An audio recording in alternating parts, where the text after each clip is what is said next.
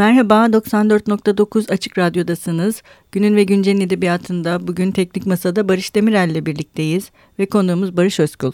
Merhaba Barış. Merhaba. Barış'la bugün e, Dünya Edebiyatı kuşağına devam ya da serisine devam ediyoruz. E, ve biz en son e, Svetlana Alexiyevich'i konuştuğumuz için Ruslarla devam edelim diye e, düşündük programa ve e, bugün de programda e, aslında filmiyle daha çok bilinen hatta belki de kitabı olduğunu bilenler var mıdır bilmiyorum yani. Ee, Boris Pasternak'ın Doktor Jivagos'unu konuşacağız. Evet yani aslında filmin e, varlığı bir bakıma romanın şeyini estetik zaaflarını falan da kapatmış durumda şu anda. Çünkü bu e, programda ele aldığımız kitaplar arasında belki estetik bakımdan en zayıf olanlarından biri. Yani bu romancılık açısından. Aslında en zayıfı galiba şimdiye kadarkilerin içinde. Bence de öyle diyebiliriz. Yani evet. birçok açıdan. Ama yine de iyi bir roman. İyi roman evet ama evet. yani bir tarihsel roman hmm. e, dediğimiz zaman işte diyelim ki Stendhal'i Parma Manastırı'nı düşünelim. Tolstoy'un Savaş ve Barış'ını düşünelim. İşte Walter Scott'ın Waverly romanlarını düşünelim. Onlarla çok şey yapabilecek, boy ölçüşebilecek bir roman değil. Aynı zamanda işte bu büyük Rus romanı, Rus geleneği 19. yüzyıldan alıp işte 20. yüzyıl ortalarına kadar getirebiliriz bu geleneği. Onun içinde de e, Doktor Shivago bence kalbur üstü olmakla birlikte birinci sınıf roman diyemeyiz. Hı hı. E, belki Türkçe yazılmış olsaydı Türk edebiyatı içinde daha Aynen. iyi bir yerde olabilirdi ama hmm. Ruslar ha, bu konuda evet. Ruslar bu konuda çok iyidirler. Yani böyle monumental abidevi romanlar konusunda, evet, doğru. epik romanlar konusunda. Aslında bu da epik. Yani. Evet tabii tür olarak e, epik. Ee, ama bütün bunları söyledikten sonra bu romanın Nobel Edebiyat evet. Ödülüne layık görüldüğünü evet. de Ben aslında şaşırdım söyleyelim. biliyor musun? Şimdi bu program için tekrar kitaba bakınca ben okumamıştım zaten.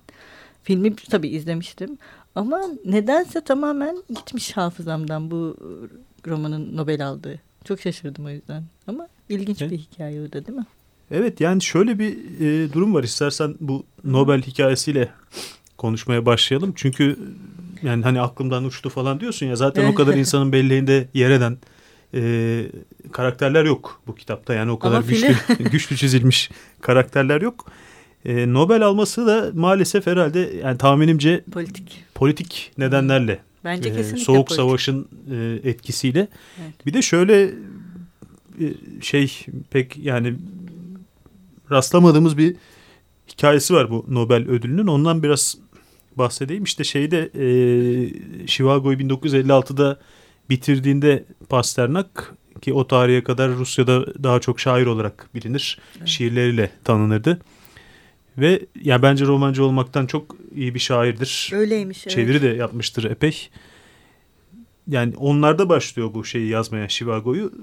Yani bir takım fragmanları 1910'larda yazıyor, 20'lerde yazıyor ama esas Stalin'in ölümünden sonra 54'te oturup bu romanı tamamlıyor ve e, Stalin'in ölümü tabi e, Sovyet Rusya tarihinde bir kırılma anıdır.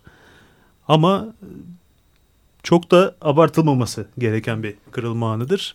Çünkü yani edebiyatçıların üzerindeki baskı devam etmiştir. E, Solzhenitsyn tam bu yıllarda işte yani Stalin'in ölümünden sonra Hruşov iktidara geliyor e, Sovyetler Birliği Komünist Partisi'nin 20.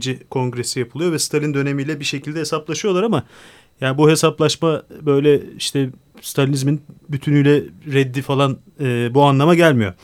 E, ve şeyi de yani 1956'da Doktor Shivago'yu yazıp e, o zaman şeyin e, Sovyet rejiminin resmi e, gazetesi yayın organı olan Pravda'ya gönderir e, şey Pasternak e, bu romanı ve e, Pravda ve sanırım Novi Mir diye bir e, hmm. yayın organı var. Oraya gönderiyor. Bunların editörleri şeyi inceliyorlar. Kitabı inceliyorlar ve kitabın yani devrimden önceki Rusya'nın e, vaziyetini doğru bir şekilde yani gerçekçi bir şekilde anlatamadığını tespit ediyorlar. Ve Rusya'da işte devrim için kaçınılmazdı insanların çektiği dayanılmaz acılar ne boyutlara ulaşmıştı. Sen bunları şey yapamamışsın, fark edememişsin. Devrimi ortaya çıkartan, Rus devrimini ortaya çıkartan toplumsal Koşuyor. adaletsizliklerin farkında değilsin. Dolayısıyla kötü bir roman yazmışsın deyip geri iade ediyorlar şeyi e, Doktor Shivago'yu. Pasternak da tabii yani herhalde böyle bir tavırla karşılaşmayı bekliyordu. Çünkü daha önceden hı hı. 34'te 35'te filan işte çok yakın arkadaşı Mandelstam'ı alıp şeye e, hapse falan gönderiyorlar Stalin'in emriyle. Yakınlarından birçok kişi gulaglara, kamplara yollanıyor.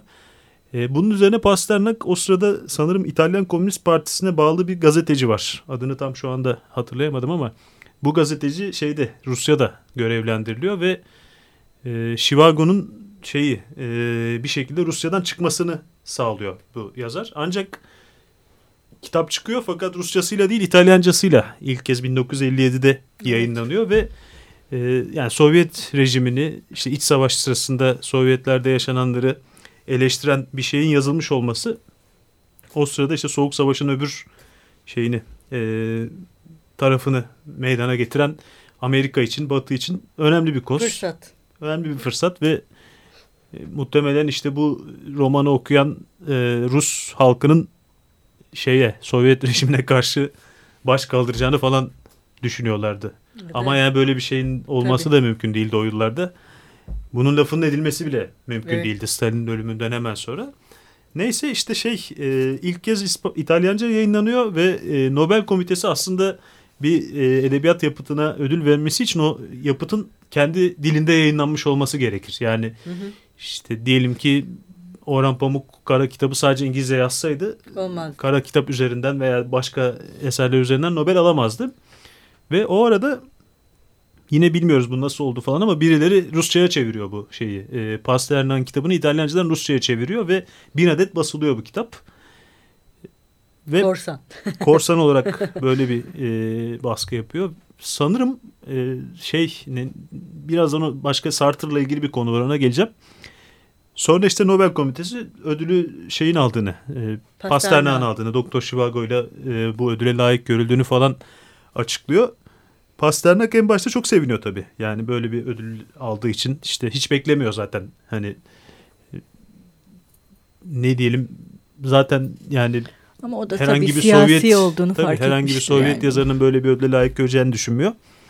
Fakat sonra birdenbire işte e, Rus gazetelerinde işte Pravda'da, Novi Mir'de Pasternak'a yönelik bir karalama kampanyası başlatılıyor. İşte Sovyet rejimini eleştiren, Hayır. evet Bolşevizme ihanet eden bir romancı Nobel Edebiyat Ödülü aldığına göre bunun içinde bir iş olmalıdır. Casus Ve, mu nedir? Galiba bizzat evet. Turuşçov şeyi e, yani Politbüro'nun kararıyla şeyi beyan ediyor. Pasterna. Yani bu ödülü alırsan vatandaşlıktan çıkartılırsın. Stockholm'e gidersen karşılaşacağın akıbet budur. E, diyor ve Pasternak da ödülü reddediyor. Geri veriyor. Galiba 1988'de Pasternak'ın çocukları hmm. ödülü Nobel Almışlar Komitesi'nin elinden alıyorlar. İşte 88'de Gorbaçov falan iktidardayken. Böyle bir tuhaf bir hikayesi var. Şimdi bunlar olunca şey de sonra Sartre'a veriyorlar bir sonraki yıl. Sartre da reddediyor Nobel ödülünü. Yani Nobel ödülü tamamen politik nedenlerle evet, veriliyor. Evet, Bunu hmm. Pasternak olayından anlıyoruz deyip. Bu kez Sartre'ın bu reddi Nobel Komitesi'ni yıldırmıyor ve gidip Şolov'a veriyorlar Nobel'i. Şolov da bir başka Rus edebiyatçı. Onu da artık konuşmayız herhalde bu programda sadece Rusları yapmayacağımız için. Şolov'u konuşmayalım. Ee, yani böyle bir hikayesi var Pasternak'ın. Ya gerçekten de işte şey yani okuduğunuz zaman tamam iyi bir roman. Yani bir sürü şey var. Rusya tarihi hakkında bir sürü şey öğrenebiliyorsunuz. İşte Rusya'nın yakın tarihini temsil eden bir takım karakterler var ama insanı böyle çarpmıyor. Yani insanın içine işleyen, insanın belleğinde yer eden Dostoyevski gibi değil yani. Karakterler, olaylar filan yok. Dostoyevski gibi değil, Tolstoy gibi değil. Buna rağmen şey Nobel ödülü almış ve e, ne diyelim yani sadece Rusya ile sınırlı kalmayıp Batı ülkelerinde de okunmuş, hı hı. Batı dillerine de çevrilmiş bir roman. Türkçe'ye de sanırım benim elimdeki Nobel. çeviri Can Yayınları'ndan çıkmış 1984 Hı-hı. yılında şey Sami Tiryakioğlu çevirisi.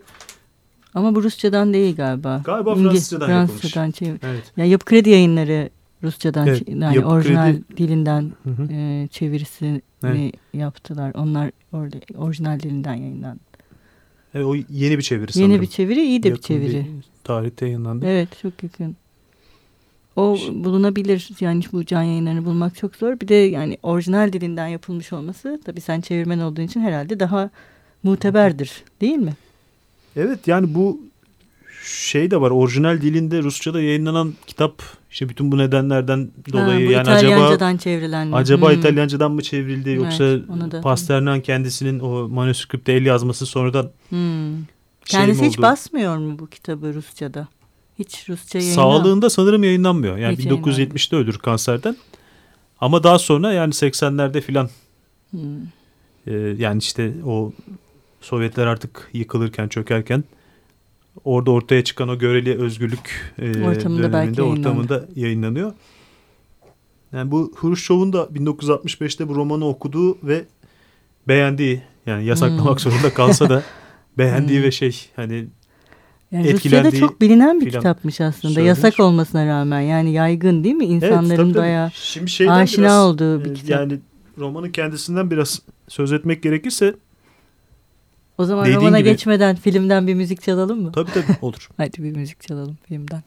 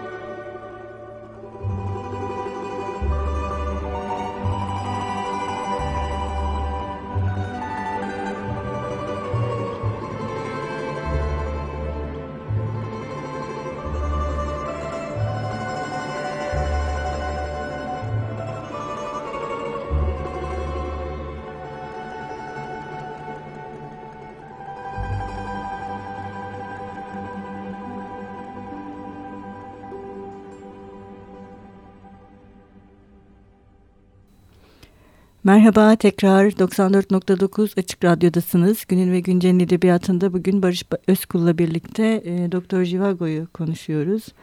Evet roman romana gelelim diyerek. Evet yani roman çok e, fazla sembolik e, sahne çok fazla sembolik olay içeriyor aslında. Çok Zaten olay var evet. en başta yani şeyle e, Doktor Shivago'nun e, şey annesinin cenaze töreniyle Hmm. Açılıyor. Bu cenaze töreni artık işte Çarlık rejiminin sona ermek üzere olduğu bir Rus toplumu var.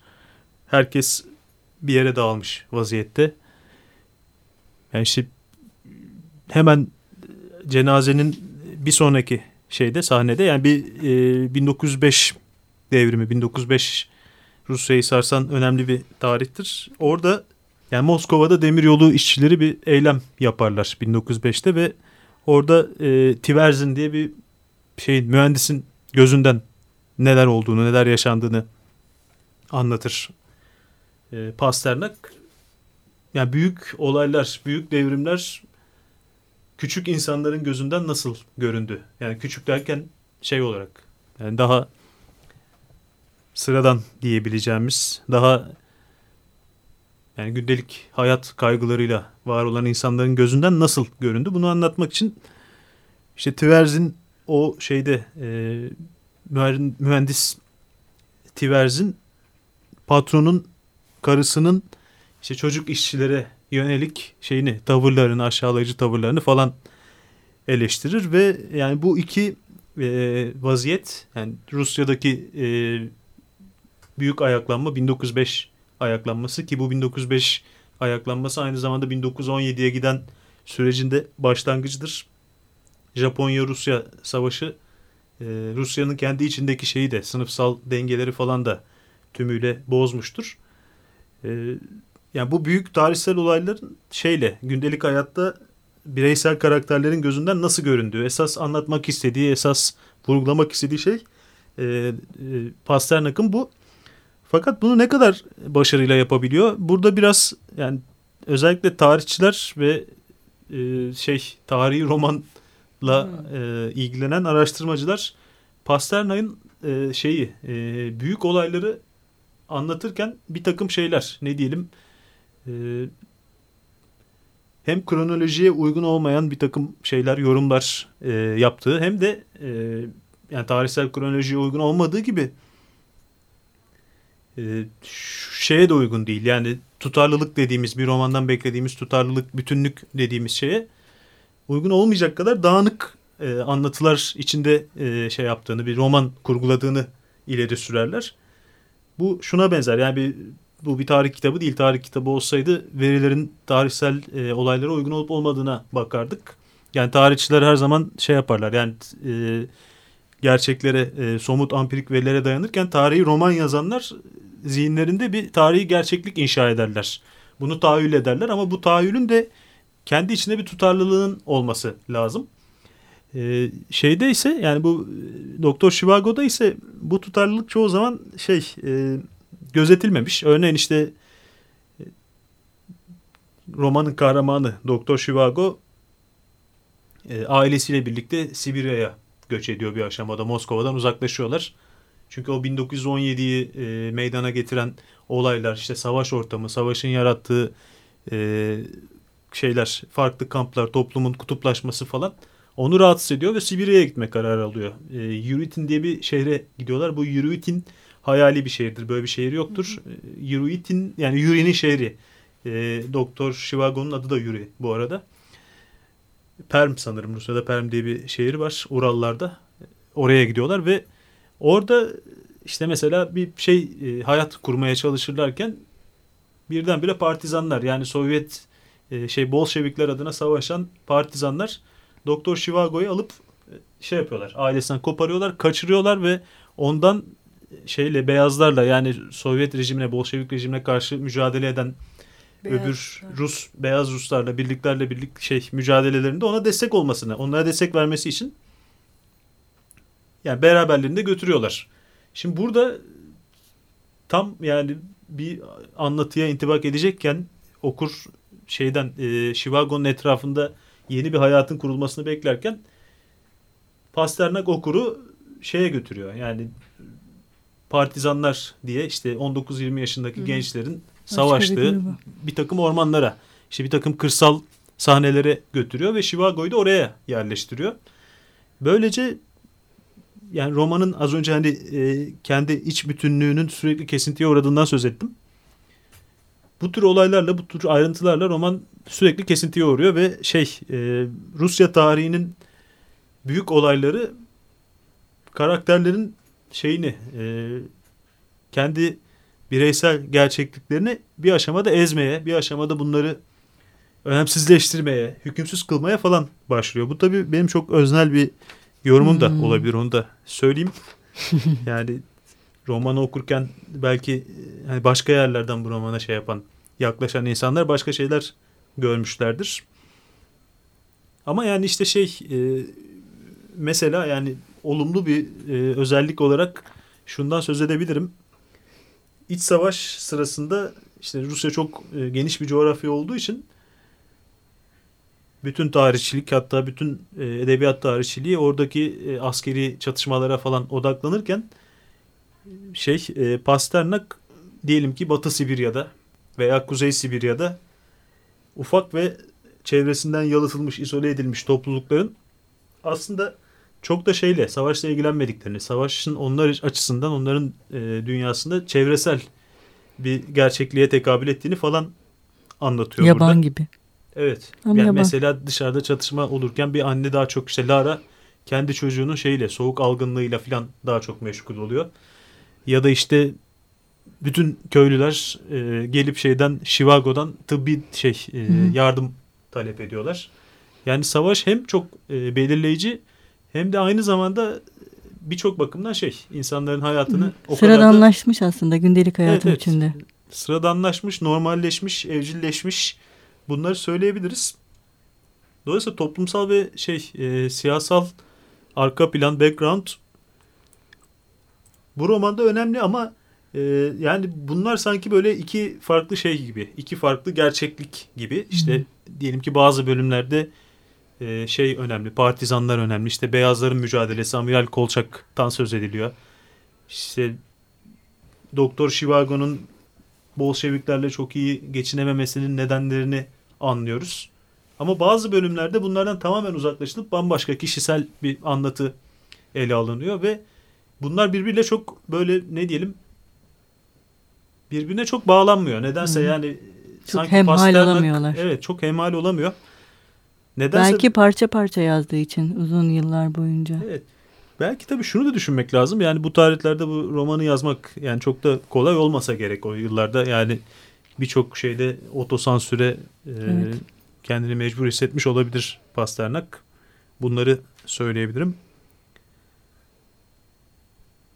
Ama yani zaten bu, bizim de bu kitabı konu edinmemiz hani tam da hani 1917 sonrasını anlatan yani devrim sonrasına bir yani Alexievich'in evet. baktığı yer ve Pasternak'ın baktığı yer. Evet yani tabii şey Pasternak çok daha içeriden bakmak zorunda. Evet. 1900 ya. Yani Tam da devrimin olduğu zaman yani. 30'larda, 40'larda, 50'lerde Rusya'da tanınan bir yazar ve Alexievich hmm. kadar özgür bir eleştiri evet. yapması mümkün değil. Alexievich çok daha şey yani post Sovyetik bir toplumdan e, Sovyet insanının deneyimini yazma avantajına sahip. Evet son olarak ne diyelim Barış? Bunu da yani mesela şurada şey de var yani sonlara doğru romanın sonlarına doğru işte Gulakları eleştiriyor. E, Yagoda'yı, e, Yejov'u eleştiriyor. Bunlar Sovyet gizli polisinin şefleridir. Ama ondan hemen sonra yani bu diyelim ki işte Sovyet bürokrasisinin Bolşeviklerin eleştirisini yaptıktan hemen sonra işte 1943'te şey savaş sırasında Alman askerlerinin arasına girip kendini patlatan Hristina diye bir Rus kız var. 20'li yaşlarda bir şey. Sonra bu halk kahramanı falan ilan edilmiştir. Sonra birden onu övmeye başlıyor. Yani ve şey sanki hani Sovyetlere ve Bolşeviklere yaptığı eleştiriyi telafi etmeye çalışan hmm, bir, parçalar da var. Evet, parçalar Normanda. da var. Bunları hissediyoruz. Onları da belki mümkün. Yani bir birçok kaynakta anlatılan, aktarılan e, Sovyet tarihi e, bir tür şey romana yapboz gibi giriyor aslında. Yapboz gibi girmiş ne? çok güzel bir benzetme bu yapboz hmm. benzetmesi. Bilmiyorum yani bir Nobel aldığı halde bu romanı okurlar nasıl değerlendirir? ne hmm. kadar keyif vericidir? Ama yine de önemli bir kitap. Evet. Sonuçta çok da hani es geçilmemesi gereken bir evet. kitap. Çok teşekkürler Barış. Ben ee, Ruslarla devam edip etmeyeceğimize sonra karar vereceğiz. ee, şimdilik hoşçakalın. Görüşmek üzere.